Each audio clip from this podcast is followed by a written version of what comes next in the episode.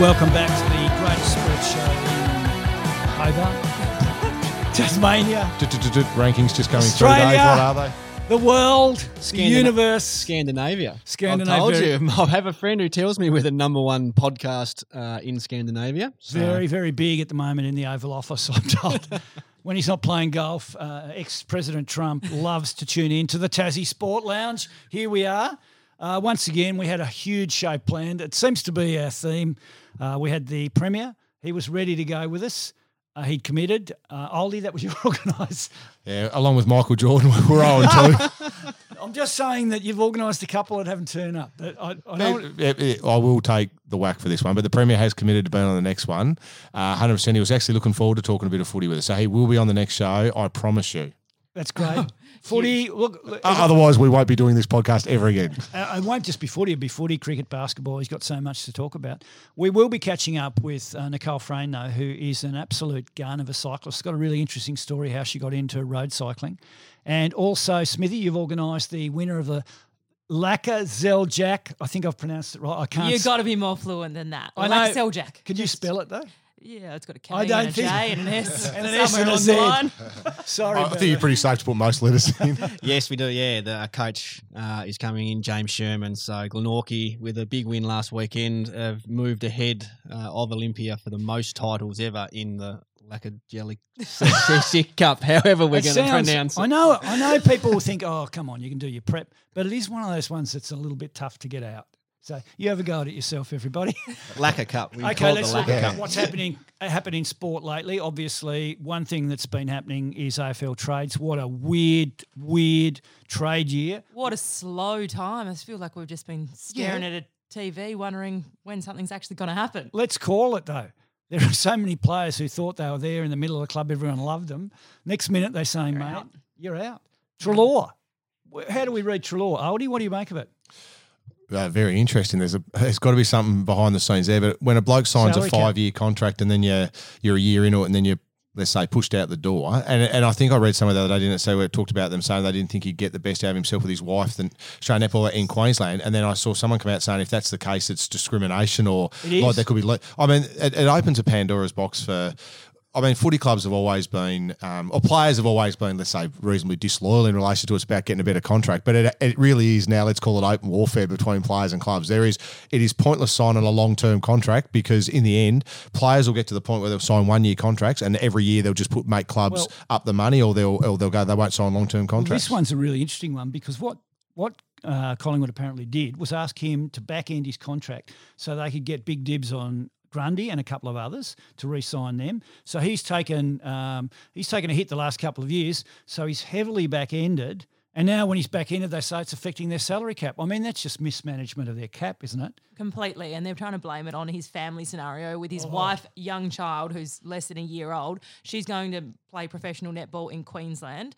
And he's still not looking for a club in Queensland. He's still saying he's going to a Victorian club. So it just Doesn't make any sense. Um, that he's going to stay in Vic anyway, and and they're going and Collingwood is saying, oh well, we're supporting him to to you know be with his family in Queensland. Just it doesn't seem right. But it's not just him. You've got Jaidyn Stephenson as well, who I think they're Weird. shopping around. Might, might be going to North Melbourne. Um, and uh, who was the other one? There was a third one. Uh, Phillips as well Yeah, was, Tom was Phillips, Tom yeah. Phillips. So they're three pretty handy players. So Just does, trying to shed them. does the list manager have to come under some fire He's here gotta for go, the way that he? they're uh, doing their contracts? Because as you say, they've obviously got themselves into a bit of a salary cap trouble, and now they're trying to get it out of it. Smithy, that you must. Know, is there more? Is I've also read in media that there's internal rumblings. There's got to be more going on in the club than that. Surely, they, they're just the murmurings I'm hearing is there's, there's a bit of trouble in Collingwood. Do you reckon? Do you reckon we're getting close to the point where Eddie's? And I'm not a non-Eddie fan. I actually think he's done an unbelievable job. Do you think Eddie's been there too long? I thought that probably five years ago, but you, only because you see him everywhere. But um, yeah, look, potentially, I suppose you see a lot of a lot of presidents and CEOs probably have their their lifespan at some point, don't they? Have you heard the rumor? um, So he's he's left uh, hot breakfast with Triple M. So that's uh, done, and there's been speculation that he will leave as president because they're they're getting him ready to be an AFL commissioner. So that's one little rumor that's going around at the moment. So that'd be quite fascinating if that happens. Uh, one good thing that came out of trade: Ben Brown Jazzy boy, who I absolutely love. He's an absolute ripper of a bloke. Had a lot to do him, with him when I was working with Triple M, uh, and he's going to Melbourne, and what a great result that is. Speaking of All promising right. and not delivering, didn't you uh, I know. promise to bring him on the podcast today? I did. Uh, sorry, Benny Brown, mate. Next time. also next week. Let's move on to cricket. There's been some fascinating things in cricket. Uh, looking at the Indian tour, which is going to be a great tour, it looked like it was going to be an absolute massive one. I'm a person who likes to see the best team that the opposition has against the best team that we have. And unfortunately, it looks like we're going to lose their captain and probably the, the best batsman in the world at the moment, Virat Kohli. Yeah, one test only and going home for the imminent birth of his child. Is that the right after- decision, Caitlin? I would say that's the right decision. There's uh, been plenty of those decisions out of hubs all year in the AFL system, but um, yeah, well, he that, it doesn't come up on you those type of things. They creep, don't creep up. It's about a nine month lead in, if I hear correctly. you're- what you're saying here is he, he- would have known about it. Are you saying his timing for the for actually making that baby was bad? He actually should be mapping out times in his No, I think year. the announcement is a, a little bit late. Maybe we've been promised. think you're onto something, though. Blockbuster summer of cricket, and uh, the Indian tour was so relied upon to for for Cricket Australia's bottom line for one, but um, also the interest in cricket, the TV rights, and now we've dropped this bombshell that there's this I think you're onto something though. I think man- baby on the way. cricket managers should be looking at conjugal visits, and they should time them That, that For the- to anyway. go- I don't think they have that much access to go to go with the t- when the tours are on because obviously it's going to be an ongoing problem. They're not their home Smithy? that much, trust me. Yeah, there's no doubt it's a blow. I guess you've got, you know, the two probably biggest nations at the moment outside of England with the Ashes sort of lining up for a blockbuster series. Australia were obviously missing, you know, some key pieces when the two sides met out here a couple of years ago. So everybody was looking forward to this. And there's no doubting he's a massive hole. Like he leaves after that first test. If they're probably not ahead 1 0, I can't see them winning the series without him um, because he just feels he's such a void. Um, I was reading something today. aura too, isn't he? He's got Yeah, arrogance. And I think I was reading something today about the top 10 most popular sports figures on the planet, and he's the only one who's not a soccer player or a basketballer. And so that shows you his pulling power. And I think also Fox are now lapping up the fact that they've got the rights to the one day series and he's going to be here for that but then then channel 7 who've been in war with cricket australia over the rights all summer now losing for three tests so yeah, they'd be pretty disappointed. But yeah, this clearly probably for me puts the ball into Australia's court for that series. Ollie, what decision would you make if your beautiful wife was going to have another baby? Would you give up uh, a test a test appearance? I'd give up my test career. No, I would. I'd, Hasn't been Yeah, a big career at this stage. I'm happy to throw that in. What was your Uh, first test again? No, I, I would. I mean, I, it doesn't surprise me that Kohli's going home. To be honest, uh, I, like Kate, I think it's just the timing of the announcements, the interesting one. They've obviously held back for purposes, but it doesn't surprise me that he's going home at all. And he's going to be hard, like Smithy said, from to be one 0 up. I agree they've got to be, but a day night test, the first one, India traditionally hasn't done well in them. They don't like playing them, so um, it's going to be a tough one for him. But you know, it'll imagine Kohli comes over, plays one test.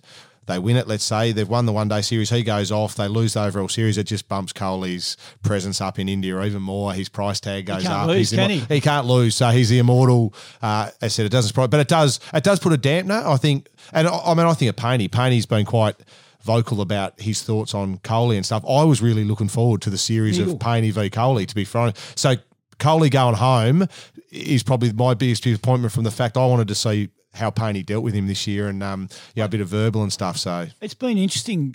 I've been to a couple of functions where uh, Paine's talked, and he's quite open about his dislike for Kohli. He's got great respect for him, but uh, him as a person, he, he's not a big rap, is he? Talking about Paney, okay.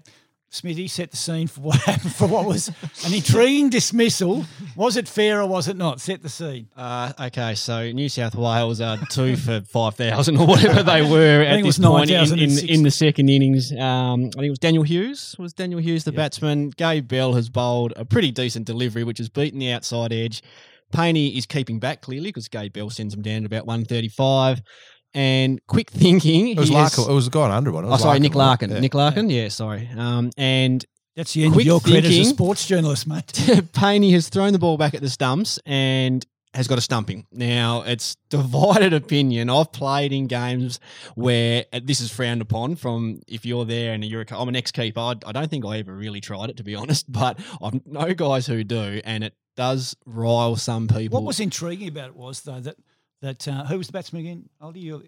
Nick Larkin. Larkin. He was Nick on, Larkin. 100, I he was on 100 and something at the time. He had know. a But, lot. but but he actually stood there contemplating for quite a long while before Paney actually threw the ball. We've got to And highlight that- there was about eight seconds. That if, was what- while Paney where- had the gl- ball in gloves. He was glamorising the fact that he missed it. what- what do the missed the ball. Caitlin, you reckon? What do you reckon? What's that? Oh, Fair or not? Oh, fine line, but sure. I reckon if you were the keeper, you certainly would have Yeah, done it. you'd, claim, you'd be claiming that. Absolutely. There's the argument that keepers shouldn't be doing it, but I guess the batsmen should be getting back as well. I suppose they you bat out of your crease to m- negate LB to Ws and things like that. Try and get you know sort of take that as an advantage when you're batting. So it is your duty to get back into the crease after it's happened. You just don't see it. Very, it's something that you do see at club cricket level, like the ball's rolling back past the stumps. The bowler gets shitty because they're scuffing the ball up, and the batsman turns around. It's so, sandpaper. Oh, sorry. um, they do they do get crabby. Let's be honest, they do. But but what's the difference between a batsman standing there out of his crease, whacks it to mid wicket, ball rolls out to mid wicket gently, he stands out of his crease, the guy pings it back and it hits the stumps.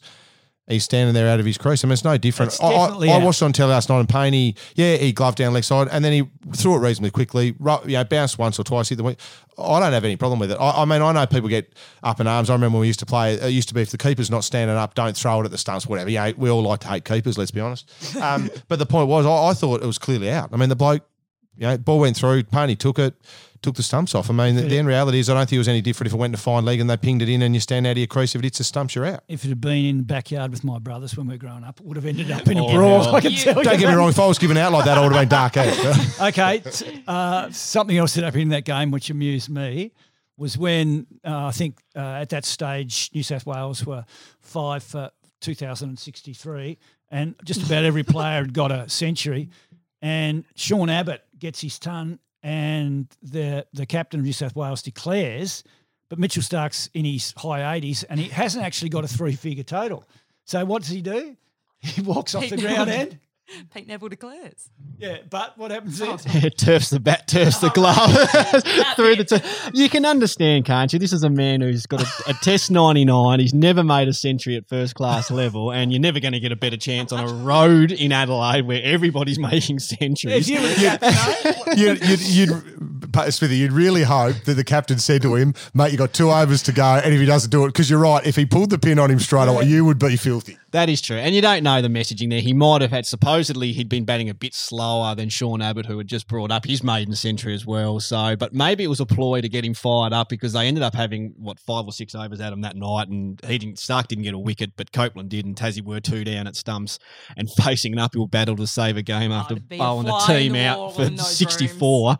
Um, yeah, no, look, it's. I know I'd be disappointed. No, regardless of what happened, if you close in on three figures, you do just want to get there and get a bit, of, You'd bit at of say personal to him- glory. but you would at least say to him, when you're, you're on 86, I'll give you another over, or, or two, uh, go silly. As soon as you get it, or you get out, but it's your risk if you get out. You'd hope that he put that message through. Well- Otherwise, I'd be dark if I was Starc. if it was Donald Trump, he would have stayed out on the ground and he would have told him, You keep on bowling, keep on bowling. I'm going to hit it for six. Keep on bowling. You've been watching way too much coverage this week. everywhere. I suppose Uh, the other big thing this week uh, was the deck. We saw the announcement of the upgrade starting. Um, our, the Premier, who was going to be on our show but pulled the Didn't plug, he? he's probably too Oh. busy hammering holes in the walls Mate, he in the he pulled it all out, didn't he? Got, got out there, got the high vis on. There's nothing better than a Premier getting high vis and a helmet on and getting a blockbuster in his hand. I- That's Tell you yeah, what, I can't wait for that those images and that vision to be used out of context of him just taking a sledgehammer to whatever industry's under That's- fire. at It's that already stage. started. If you didn't see Facebook the other night, that- I think it was, uh, I won't say which industry it was, has already put up the message about it. So you're right. They've already jumped onto it. But it's going to look good. I mean, I've seen probably all seen the preliminary images, uh, the vision that have, have come out from the NBL on, on what the deck's going to look like, and she's going to be pretty schmick. It's a, a world class venue, and it's probably the very starting point now of the Jack Jumpers moving into the season in, in a year's time. So a lot of work to do. I think Larry said at the very start it was two years worth of renovations that he was cramming clock's into ticking. twelve months uh, which is now probably 11. So uh, it'll be interesting to see how they get it all done. I don't know if they're going to have some extra men on site, but um, good to see some stuff rolling, I guess. Mate, there'll be workers everywhere. How good will it be, though? I think we're talking about that first first game of the 2021-22 season. Jack Jumpers v Melbourne United or Southeast Melbourne at the newly renovated deck to start off the NBL season. What a massive way that'll be in October 2021. It will be amazing. My, my only reservation about it, and we've raised it before, is that it's still a smallish stadium.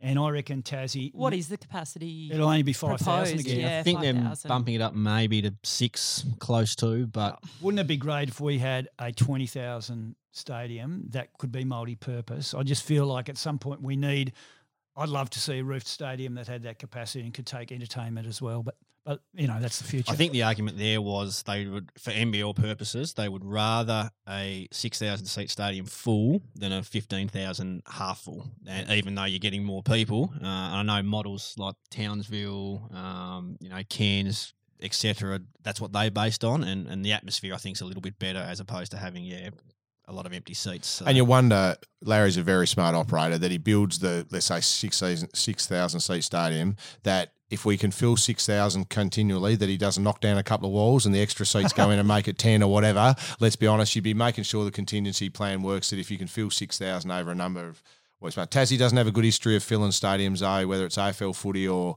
it looks AFL footy, Cricket. cricket, all that now. We haven't backed up. We do a lot of whinging about getting people to or getting major sport to Tassie, and we don't back it up with getting on bums on seats. So I'd suggest that if um, Tasmanians want to get a bigger stadium and all that, they need to start supporting these things when they come down. Well, we've talked a lot of uh, rubbish because the Premier didn't come in. I, to be honest, I don't think we missed the Premier at this stage. That was scintillating conversation. and Aren't aren't you the king of Tassie anyway? Oh, oh, I am nearly king of Tassie. That's So- why. That's so we why just go Michael back to. Jordan. Right, Self-proclaimed. Are you now in the same bucket as Eddie because they've now been boned as well? that's Yeah, right. both well, given I don't know whether he from got boned. Just on that, it, you know, when they make that announcement, uh, we've made a decision to. Yeah, and you go, did you make that decision or didn't you? I, who absolutely knows? I know in my case I didn't, but well, that's uh, that's our look at sport around Tasmania and around Australia. But coming up shortly, we'll be talking to Nicole Frain, a great Tasmanian road cyclist. As usual on the Tassie Sport Lounge, uh, we had a huge list of people who are going to be on the show today. Uh, obviously, Donald Trump wanted to come on, uh, couldn't. He had a game of golf.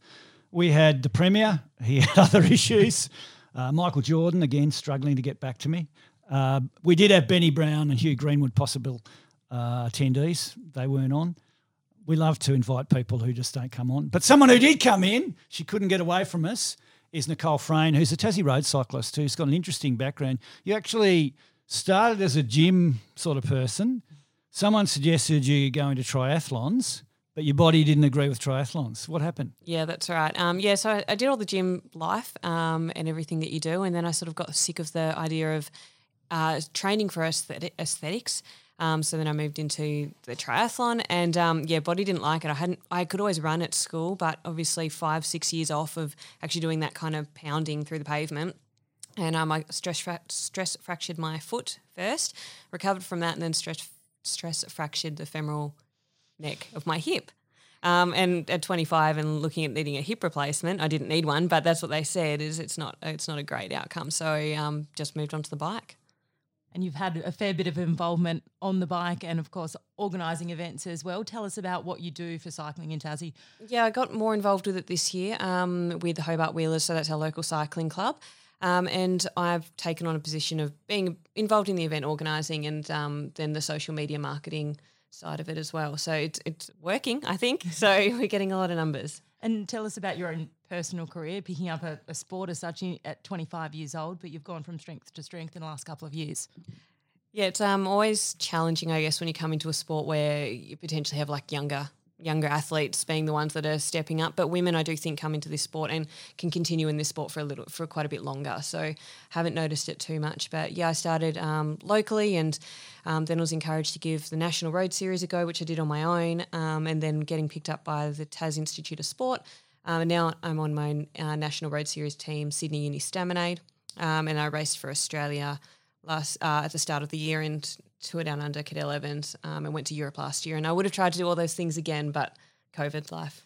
COVID life. I guess or the organisi- organisational side of things. Last weekend we saw I love this day. What do you think? A hell of the South. It is the event down at Cygnet. I, I love it. I think just strike Good fear. roads down there. I've, ri- I've actually ridden down there. So strike fear into you before you go. But there was a threefold number of entrants this year. Um, I guess did it blow you away that the amount of people that were signing up to, to get involved this year? Um, I think I, I always set that goal high. Like that's the numbers we sort of looked at, and we're like, oh, if we get like 90, that'll be great. But maybe yeah, getting close close to that 120 was pretty significant. We've sort of um, created a bit of an affiliation with um, Tri South, Running Edge crew, those guys as well, and they're really good. They've got their own little community, and I think they'll really encourage each other. So working together with these other clubs, and they might not be the same sports, but everybody can ride a bike.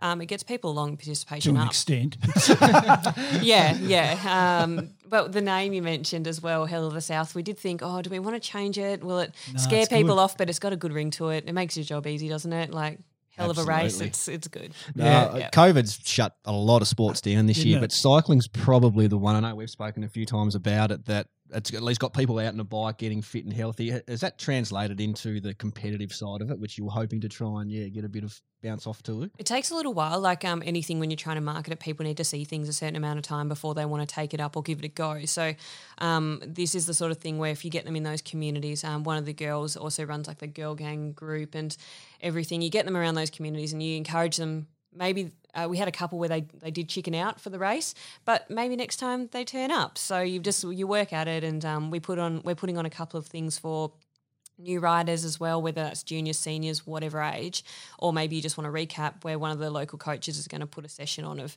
um, racecraft. So how to swap off turns, how to drink from your bottle, when to, what flicking your elbow means in a race. Like so, just things like that to help people understand racing as a concept. You Before could we- use these, Dave. Yeah. Use a few of those tips. Oh, couldn't I ever? Before before you came in and just after you came in, as you know, they're trying to get me to challenge you to a bike ride, which they, they, they think I'm some sort of moron who's going to take it. every time we get a sportsman in, I mean, we think. they go, they go, they want me to take them on, which takes me back. I actually had this thing where I mouthed off about some fast bowler, and I, in the end, Booney got me over at the at Bell, at Blundstone Arena with the bowling machine set at 160, and I had to face it. I did not even see it; just You don't. whacked, me on the pad. They I- come out fast at 160. so I, I mountain bike about once a week, right? And recently I got onto a charity bike ride and I got cleaned up by all these guys who looked like they weren't as fit as me, but they cleaned me up on a, a ride up to Collins Cap. But along there was Nathan Earle, and I think you have a bit of a connection with Nathan. He's a Tasmanian cyclist, for those people who don't know, has an international profile and rides for a Japanese team. It was fascinating to watch him. He is so supremely fit. And then we had a Q&A afterwards with his training regime you guys have to actually be so focused on what you do, don't you? Yeah, it um, depends when on, and what your goals are. Obviously, um, you can't be on all the time. Uh, I think Nathan's about to go into a, a little bit of an off period right now for a cup for a week or so, and So then you'll get only back riding about 400 k's. That, yeah, that's right. Yeah, yeah. Um, so yeah, you've got to have those breaks mentally, physically as well. So, but then yeah, a lot of the time, if nationals is coming up, if some big targeted race or your team needs you to perform, um, yeah, it's, it's got to be dialed in. So you- what is an off week for you or, or say him? It would be no bike.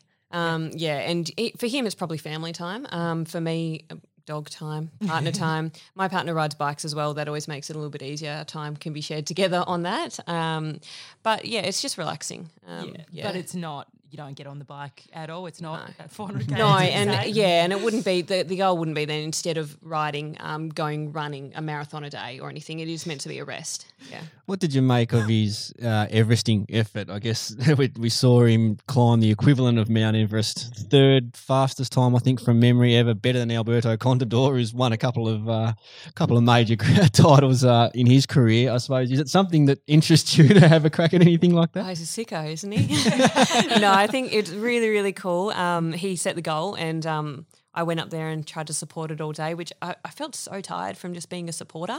Like I didn't, and I felt like I couldn't complain about that because like he just rode Everest. So um, I watched him from the bottom, and it does make you a bit scared watching the speed he took that bottom corner at every time. Um, and then my boyfriend as well, he rode it. He rode a majority of it. Did it something like five and a half thousand meters himself. Everest is eight thousand nine hundred and something. So he did a huge portion of it as well. So that was I, I was impressed by both of them. Yeah, Moving forward, oh sorry, you yeah. I was just going to say the thing I noticed about talking to Nathan was how incredibly fastidious and fussy he has to be about his food mm. when he eats it, what he eats, and it's actually monitored by his Japanese team. They've got to work out what his output is and how if he eats too much and puts a, a little to get a bit more energy, he puts on a bit of weight and that makes it harder. But if he eats less, he doesn't have enough energy. So it's that fine balance. Are you like that? Yeah, um, like I said, depends on the race and, and what's coming up. Um, in your in your I suppose building phase, it's not quite as strict because it is all about just training really hard. And if you can't train hard, then you're not going to get the output. Um, but you've got to be really smart about it too. Things like um, bonking happens on the bike. So if you're not aware of that, that's basically Oh, I'm you aware don't of it. you see stars. You you haven't eaten enough. Your glycogen stores are gone, and um and you just you can't keep riding. It's no matter what you tell your head, it's impossible. And at that stage, even if you decided to smash ten chocolate bars at that point, it's not getting into your system to work. So yeah, you have to be smart about how you um how you're eating and fueling from the bike, depending on your effort. Um, and you said the weight component. I mean, you get to any elite sport and the weight's important, but particularly in cycling, your power to weight ratio, it is something that people do get pretty finicky about. What does the landscape look like in the next nine to twelve months, even on the Australian scene? We saw the National Road Series obviously didn't go ahead this year. Is it something that will pick back up? Is there anything yeah on the calendar early next year? It wasn't Tour- Down Under. I think it's already gone, but Yeah, those big races, Tour Down Under's gone, but they're looking to do um, maybe a domestic level, so more National Road Series side. Um, and I'm actually heading off at the end of the month, um, 27th, to National Road Series. We're doing a hub for nine days. So from the 27th to the 6th of December. So that's nine straight days of racing, assuming you do them all. You don't have to. Well, we've had no racing, so I'm going to try. Just one important question. How do you manage your tan? Because what I'm, I what, I'm- what. I'm noticing I is, don't know if you've noticed, I don't. is the lycra comes mid uh, top arm and mid thigh, and you're very, very tan from those points because of the lycra. You'll notice what I've done as well is for a while I was wearing long sleeve, no glove. So I've got a tan, more tanned hand. so you've And got then- opposite to a watch mark. yeah, and then I've got this. you look a bit like a zebra. Yeah, I've got this little band here because then I wore gloves and no arm warmers. So that was this is this is probably only um, four rides worth of damage right here. So I'm not too sure. Do you try and awful. top it up at some point so you get a? Yeah, I know. My sister's getting married in February, and she's um she's told me I need to sort this out. This is where So fake. strapless racing we're going into. It's new fashion. This is where fake tan has its has a real part in life. Oh, it's, a, it's a battle. I can, I can vouch for that. That's a Yeah. battle. Even in natural tan is not the same. as I love tan. dresses in summer, and it, it doesn't work. Well, to go along with the tan, you've also got a, a couple of scars to compete with. Talk us through some of the accidents you've had because it's certainly not an individual sport or a, a contactless sport, is it? No, um, unfortunately, contact happened to the pavement sometimes, um, or other riders. Yeah, so in earlier in the year um, at Cadel Evans road race, I mentioned I rode in before. Um, there was a pile up crash about 20 k's from the finish, um, which it was basically a dominoes of the entire peloton. Um, and I went over some girls and uh, degloved my little finger by. It's going to sound horrible. Sorry. Slicing that, sliding that between the road and my handlebar um, and then breaking um, my collarbone as well. So I've got a plate put in that too. So So that was during COVID. You had to have surgery. it was actually right before it all kicked before- off, which I'm kind of happy with because I was in Melbourne and just uh, yeah, the whole debacle of getting home with COVID and yeah. It's it's brutal, isn't it? And we see it in the Tour de France. You know, you Does are it- riding so close. Do you get that PTSD a little bit the next time you get on the bike? Have you got that fear of clipping the, the person in front of you? I think it just depends on how the accident happens. Um, I do deal better with it when I know it was my fault because then I feel in control of it. Whereas when it's the other people, and yeah, you even without a crash though, you've got to be aware of the other people in the bunch. Anything can happen. Do you hit them up on social media like sometimes, sometimes they do in, in Formula One where you're just giving them a bit of a blast and so. I would never point a blame at somebody's accident, no, because they happen to everyone, the best riders. Yeah. And, Uh, and where do you want to go with cycling? Where does do you hope it takes you? Yeah, I'm, I hope to get an opportunity to ride on a pro women's team. That would be the dream. But um, whether I know that can happen or not, uh, I don't know. COVID changes a lot of things. Um, women's team, women's in general, racing, uh, pays, things like that have come a long way, but still have a long way to go as well. So it'll just see, yeah, see what happens. Oh, we wish you the best of luck. It'd be lovely to see you on the national and international stage. So good luck. Thank you. And on the Tassie Sport Lounge, we're extremely luck- lucky to have a guest who's actually turned up. One of our few gusts who actually we're makes it makes it from the planning meeting into reality. Surprising you didn't have anything to do with it. two two from three, I'll give us a pass, Mark. Smithy, So- Smithy's nailed another one. He's a man. Uh, we'll have to call him the Shermanator. James Sherman, he uh, of course has been coaching um, the Glenorchy Knights, and they had a fantastic win in a, I think I'm going to nail it, the Lakoseljac Cup. How did I go? Perfect, mate. Perfect. Have you been ever called the Shermanator? Surely, yeah. Plenty of times, and, and for quite some time, just about. Um, Do you wear it proudly? oh, I think I think they must have come out when I just turned 13, so I've started a new school. Straight just- away. and straight away, you get you get hammered with that nickname. It's a great time since. Uh, obviously, a great weekend, mate. I know that it's uh, an event and a cup and something that means a lot to the club. You've now moved one ahead of your opponents in the record holder of it. Can you fill us through, yeah, sort of how it all unfolded and exactly what, yeah, winning a bit of silverware obviously means for everybody at the Knights? So I didn't even know that stat myself. I looked up. I looked up. Uh, yeah, so I think you, you've were done tied well. with Olympia. You've done with well. seven. Can you can you prep a bit better than that? we get you back in, mate. Just have a go. Hey, do, do you want us to do your contract work, mate? We'll, we'll bump the record price up. holder of That Lacquer Cup guest that did titles? turn up wrong um, look, we're, we're really happy. It's um, it's been a big weekend. It's still really sinking in now, if I'm if I'm honest. Um, I didn't realise after the game how much it meant to so many people. Thirty seconds or so after that whistle had went, it was euphoria for myself, and then for the next hour and a half afterwards, it, it was really intense. Personally, um, it, I, f- I felt a little bit flat because everyone else was just so high afterwards, and and it was relief from a coaching point of view, to be honest. Yeah, but amazing. Yeah, so good. So it's been a big few days of celebration, or do you get on to the next the next thing? No, there was there was definitely some celebrating done there. Um, Do you do Mad Monday? no, we didn't do it as a team, but we we celebrated Because it's COVID well. unsafe at the moment. Yeah, that's right. There'd be an element to yeah, that. no, that's it. No, we we um, celebrated in the clubhouse with the supporters afterwards. Yeah, it was great. Was it a shock? I, I, I will admit, soccer's not a great thing of mine. Was So it's football, mate. I'm yeah, sorry. football. I call it soccer from my point of view.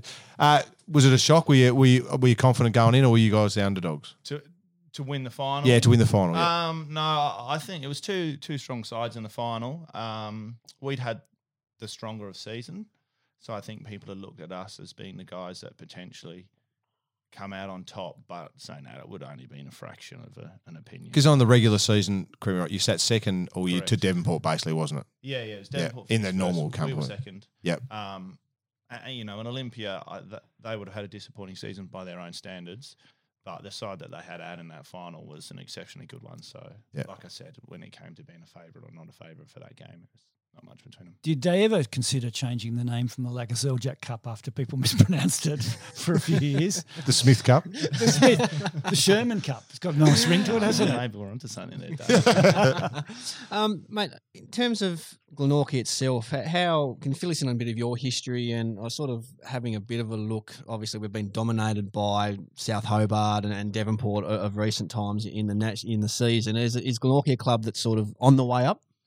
So traditionally, it's one of the powerhouse clubs, um, uh, you know, and especially um, with the Croatian heritage too. Um, you know, it's it's always had a strong connection to its community, and even the munis- municipality of Glenorchy. It's it's always had s- some deep roots there. Um, five six years ago, the club went through a quite a difficult period. Um, it were the whipping boys of the league, like, and we're not talking one or two goals, eight, nine, ten, eleven. Well, like- That's how the scoring should be. well, if you're the winning side, maybe. yeah. So I mean, it, they were cricket scores, uh, and it, and it was quite frankly not good enough, and they were relegated from the division um, for three seasons, and then and that was kind of the kick in the pants that the committee kind of sorted themselves out. Um, and then the championship, the league below what it was, I think it was a victory league at the time. Now it's the MPL, so the, the top tier. Um, they won that three times. There's no promotion or relegation at the moment, so they were stuck in the division, but they won it three times. Um, we came up in 2019, and so last year was our second year or our first year back in back in the top and we finished fifth. And obviously, this year was our second year back in the division and second place and cup winners. Tell us a bit about your career. So where have you gone with footy? Because it's a it's hard in Tasmania to actually go to the next level. It, it is. It is. That's an interesting topic for an, for another conversation Yeah. for sure. Um, so I wanted to make a career of it myself as a player. Um, so I left Tassie pretty early as a 16 year old.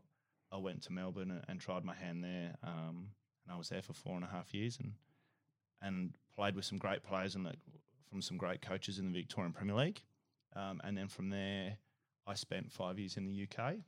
um, knocking around at non-league level, you know, semi-professional sort of stuff. Also, really similar sort of experience. You know, working with some good people, slugging it away, kind of it never really happening. Um, and then after a couple of years there, uh, you know, it kind of got to 21, 22. It was James. This is never happening for you, mate. Like, think of a plan B. Um, got myself a trade and did my carpentry apprenticeship in the UK. Um, came home 2015.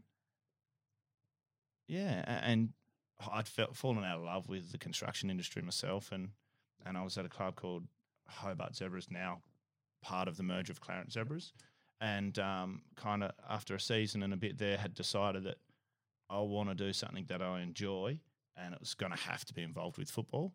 Um, got myself a job as a teacher's assistant at a school out of Glenora District, past New Norfolk. Started working with juniors, kind of worked from juniors into youth.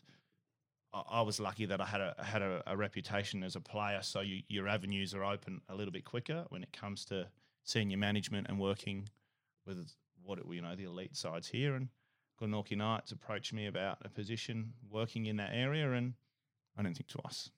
Those, how mad is the UK for footy? I guess we see the EPL, um, but those lower levels as well. Is it just as fanatic? Um, So, so you consider the size of the place, and what you know, what's the population? Six- 60, 60 65, million, yeah. like. So they have four tiers. So you got your Premier League, and you got your Championship, you got your League One, your League Two. So there are ninety teams just there, right, in those four divisions, and then under that you have the conference, which is so the the fifth tier as such, and then you've got Conference North, Conference South. They might have a different name now in terms of the sponsorship of them.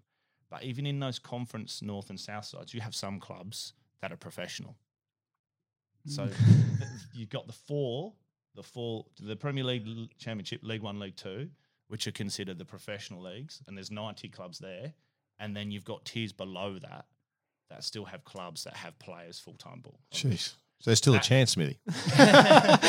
I, I was a junior soccer Did player. you did you keep on going through one after the other? Mate, Mate, there's got to be one there for me. That's how bad. Come I was. on! I didn't even get one of those. so disappointing. It's incredible because we see you look at cricket as an example, and they've obviously got you know county cricket, and then guys that I played with play lower levels, and even if it's just on carpet, but they pay for one or two players to Yeah, go over. yeah. But to talk whole clubs, um, Yeah, I- I that- mean, it's- a- and look, the, the, there's plenty to talk about there too. Like financially, for a lot of clubs, it doesn't work. Structurally, for a lot of clubs, it doesn't work. But it's there in place. It's been happening for however long, and uh, you know, there's loads of conversation happening now about the viability and the sustainability of that sort of model, and whether that ever changes, who knows? But the the fact is that the amount of money that's involved in the Premier League um, and those top levels is astronomical. That Mm.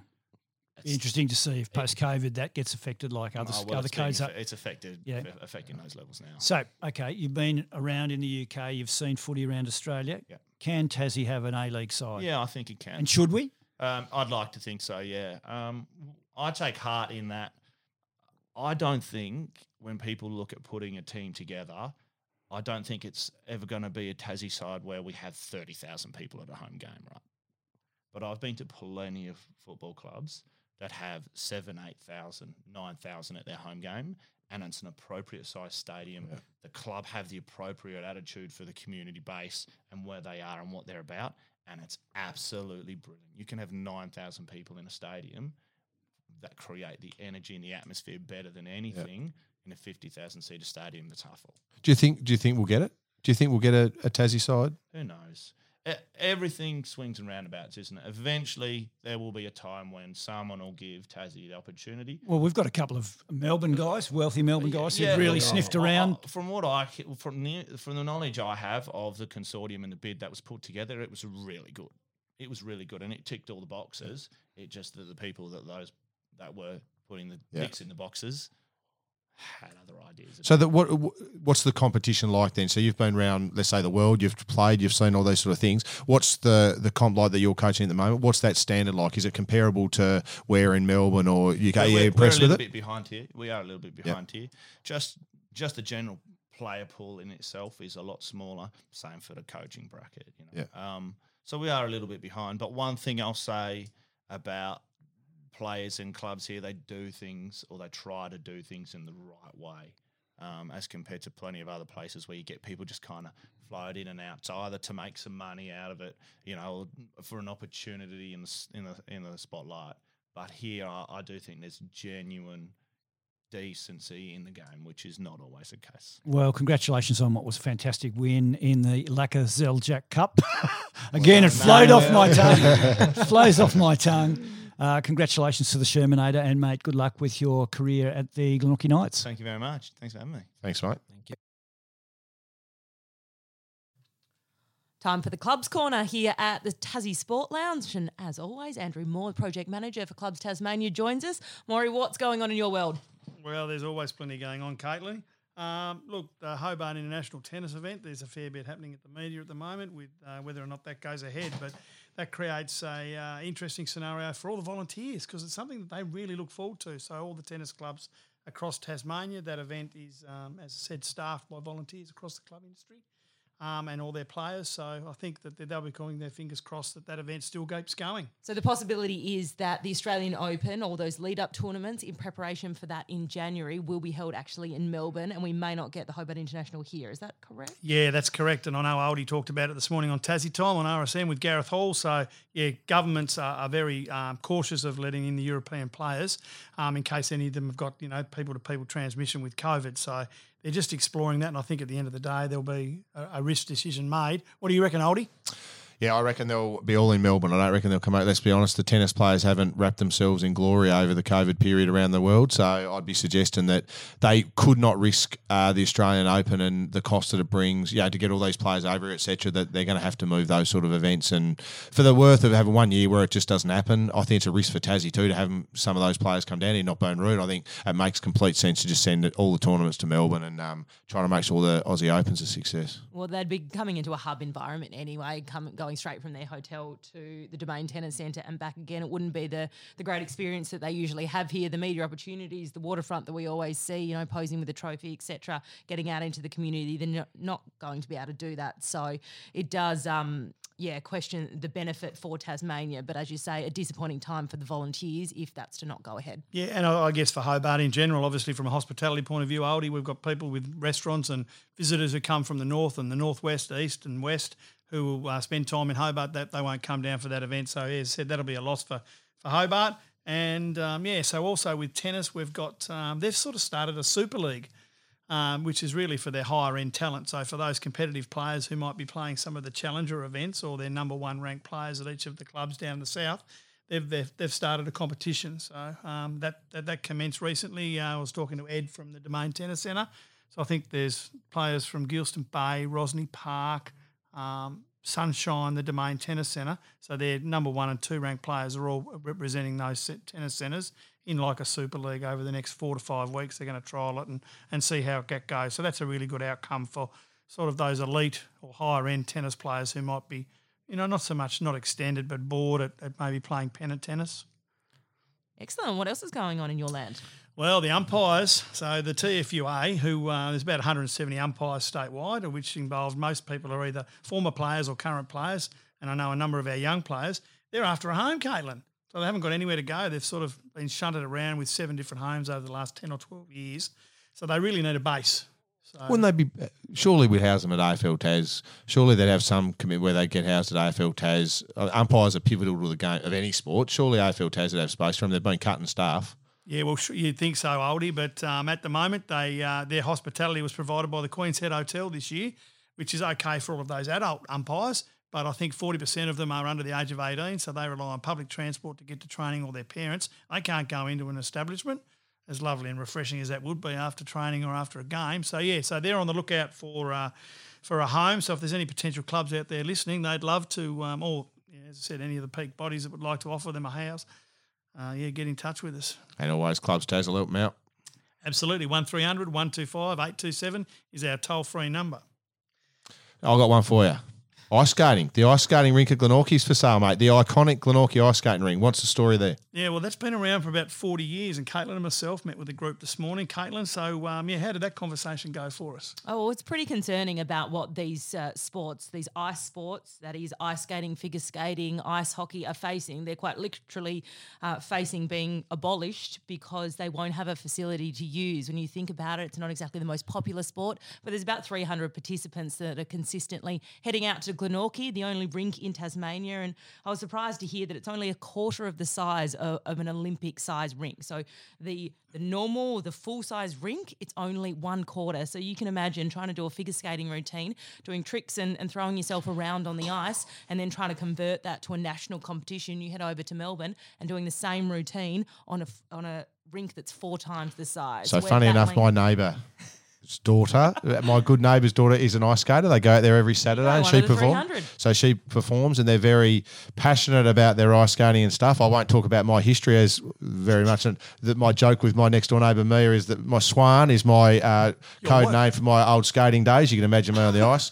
A uh, bit of a long running joke in my street, but the point on being is the point being is that um, there are people that are involved in the sport. It's Olympic. Let's be honest, it's an Olympic sport. Uh, It's Olympic winter sport, and it's our only facility. It could be gone. That is sad for those people. And I know, as I said, the people, my neighbours, are very passionate about the sport. Yeah, so we'll uh, we'll be getting out and doing some advocacy next week, Caitlin, won't we? With uh, a, a piece that really centres around how can we, as a as a state, develop a state of the art facility that's going to encourage participation and really extend anyone who's got at that talented end. How's it going to prepare them for maybe representing Commonwealth Games or Winter Games or, or Olympics? Yep. So have they ever put in? I, I think they're a bit of.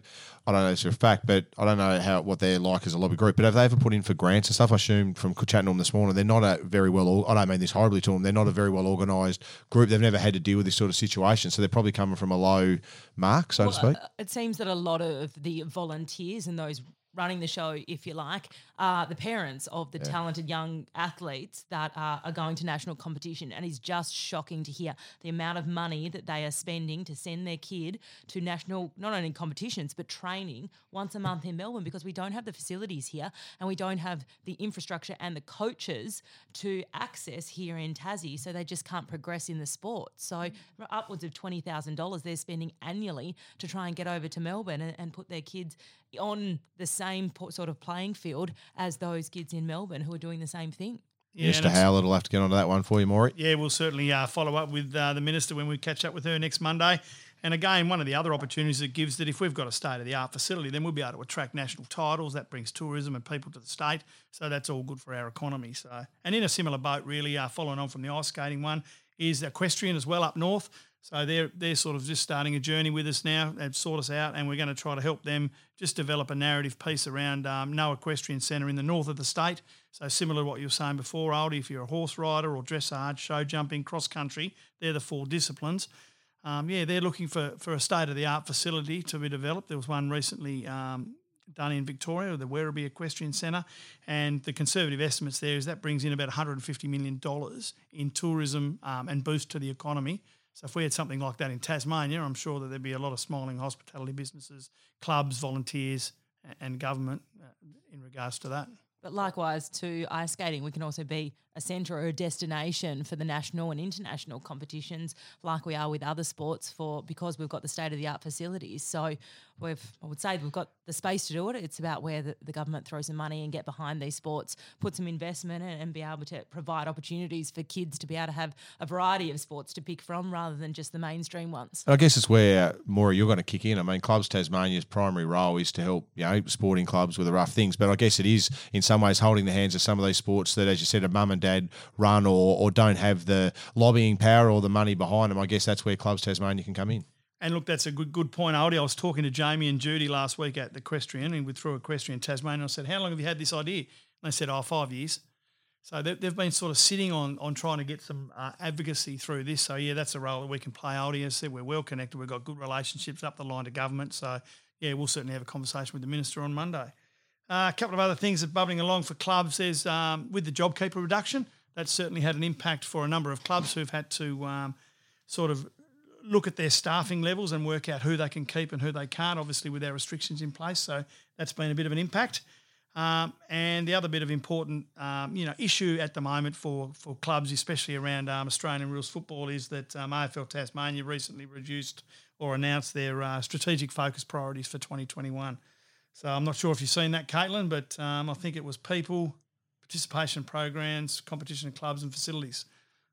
Yeah, some huge changes to the landscape, particularly in community sport at the moment. The impact of COVID uh, can't really be estimated or underestimated um, just yet because we get into next winter and some of these winter sports will be bearing the brunt. And uh, yeah, AFL Tasmania certainly pretty much at the top of the pile in terms of a Tasmanian sport. Had a whole restructure. So we are hoping to have Damien Gill on the Tassie Sport Lounge in the next couple of weeks, hopefully for before Christmas. Hear his thoughts on the current state of play of Tasmanian football and, of course, our place on the national stage in terms of securing a licence for the AFL long term.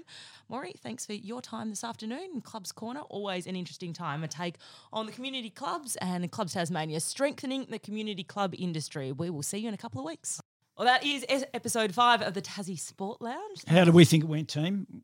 Uh, well, you brought the guests. Mm. I didn't bring. I didn't get anyone. Every guest I invited didn't come. Well, let's Ollie, rate let, let's rate Smithy because he got him. Smithy, Again, I- I'm running all right, aren't I? few- no, it's pretty good. It's always insightful to hear, I guess, some sports that we don't probably so much cover, especially myself. You know, I don't do a lot of the soccer for the Mercury, so it's um, fascinating to hear the insights behind the scenes. I guess when they talk about what it's really like, you know, road life and, and yeah, sort of that, that club land. So mm. yeah, but oh, yeah, I always find it interesting to hear about their lives, as we said, outside of the sport and what they put into it to be able to perform. Whether that's the every day, the amount of Ks that Nicole puts in, or the the journey that James has had to, to get where he is. You So know, yeah, the thing I, extraordinary. I find really fascinating is these people are in sports that they don't necessarily easily make a living out of, No. aspiring to be at the top level and having to shuffle around Australia and the world trying to make a living out of it because they're passionate about it. And that's the challenge. And it's quite amazing to see people who are so committed that they're willing to do that.